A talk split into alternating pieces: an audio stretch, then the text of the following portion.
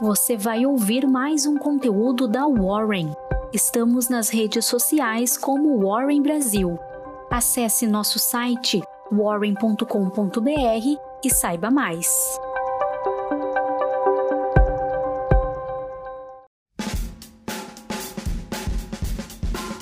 Bom dia, meu nome é Grace Riemann, sou assistente de investimentos na Warren e essa é a sua Warren Call de quarta-feira, 15 de dezembro. A agenda de hoje. Nos Estados Unidos, será divulgada as vendas do varejo. No final do dia, Jeremy Powell anunciará o Fed Funds e rumos da política monetária. No Brasil, o evento do dia vai ficar por conta do IBC-BR de novembro. Atenção para a volatilidade. A B3 terá vencimento de opções sobre Bovespa. Fatos que marcaram o dia de ontem. Divulgada a ata do Copom, o mercado ficou atento ao tom mais duro do Banco Central, que mostrou que o ciclo do aperto monetário deverá ser mais contracionista do que utilizado no cenário básico. Viúvas do CDI? Nem lembramos. Divulgado pelo IBGE, o volume de serviços prestados caiu 1,2% em outubro, em relação a setembro. A queda veio mais forte que as estimativas, que apontavam para um crescimento de 0,1%. Quatro das cinco atividades monitoradas recuaram. O índice de preços ao produtor dos Estados Unidos, o PP, aumentou 0,8% em novembro. A projeção era de que o índice aumentaria 0,5%.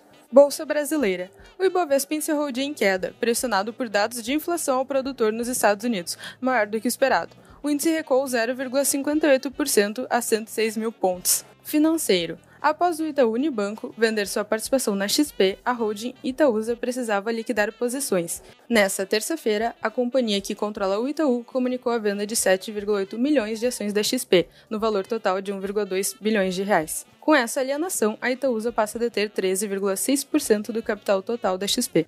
A holding informou também que vai pagar juros sobre capitais próprios adicionais de 0,13 centavos por ação até 29 de abril. Em relatório operacional, a B3 viu o número de investidores pessoa física crescer 29,3% no último mês, em relação a novembro de 2020. O número chega a 3,45 milhões de CPFs. Apesar desse aumento, o volume médio diário do mercado de ações caiu 6,7% na mesma base, passando para 31,9 bilhões. Na noite da segunda-feira, o Inter comunicou que o Banco Central autorizou a aquisição da Ausente, companhia de tecnologia financeira dos Estados Unidos. A autorização era uma das condições precedentes para a conclusão do negócio. Varejo. Será que está barata? A Arezo lançou o programa de recompra de até 5 milhões de ações ordinárias em 18 meses, o que representa quase 10% de papéis em circulação. A Arezo abriu o dia em alta, mas perdeu o fôlego, seguindo o movimento de queda de outros varejistas. Via e Magazine Luiza que o digam. Frigoríficos. As ações de proteína animal se destacaram entre as maiores altas de Bovespa nesta terça-feira, com investidores estrangeiros se posicionando fortemente em papéis como a JBS, Marfig e BRF. Elétrica. A festa de dividendos no final de 2021 ainda não chegou ao fim. A Neo Energia irá distribuir 0,16 centavos em dividendos e 0,14 em juros sobre capital próprio até o final do ano. Tecnologia. A inflação ao produtor dos Estados Unidos levou a Nasdaq para o vermelho.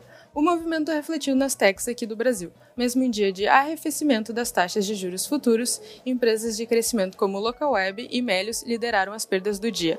Locação de automóveis. Em véspera do julgamento da fusão entre Unidas e Localiza, o Tribunal do CAD está dividido. Segundo fontes do mercado, o presidente da autarquia, Alexandre Cordeiro, é a favor da transação, enquanto Paulo Azevedo e Sérgio Ravagnani são contra. A grande dúvida recai sobre dois conselheiros, Luiz Hoffman e Lenisa Prado, de olho nisso. Logística. Gatilho para rumo. Na noite da segunda, a Câmara de Deputados aprovou o texto base de Marcos das Ferrovias, que permite à União autorizar a exploração de serviços de transporte ferroviário pelo setor privado. Bolsas americanas. Wall Street encerrou a terça-feira em queda, com as ações da tecnologia pressionando os índices. O S&P 500 caiu 0,7%, enquanto o Nasdaq Composite caiu mais de 1%. Juros Brasil. O mercado de juros futuros encerrou o dia em baixo, impactado pela divulgação do tom hawkish da alta do Copom, somado a números piores do que esperado no setor de serviços. Cripto. Mergulhando no metaverso, a Nike anunciou a compra de RTFKT, empresa de NFTs. Desde 2019, a gigante do vestuário e artigos esportivos tem iniciativas na blockchain, porém entrou definitivamente nesse meio só agora. O Bitcoin era negociado em leve alta até às 6 de ontem, cotado próximo a 269 mil reais. Dólar. O dólar encerrou o dia em alta de 0,34%, negociado a R$ 5,69, com os agentes cautelosos em relação à última reunião do ano no Comitê de Mercado Aberto do Federal Reserve. E essa foi a sua Warren Call de hoje. Espero que você tenha gostado e também que tenha um excelente dia. Até a próxima!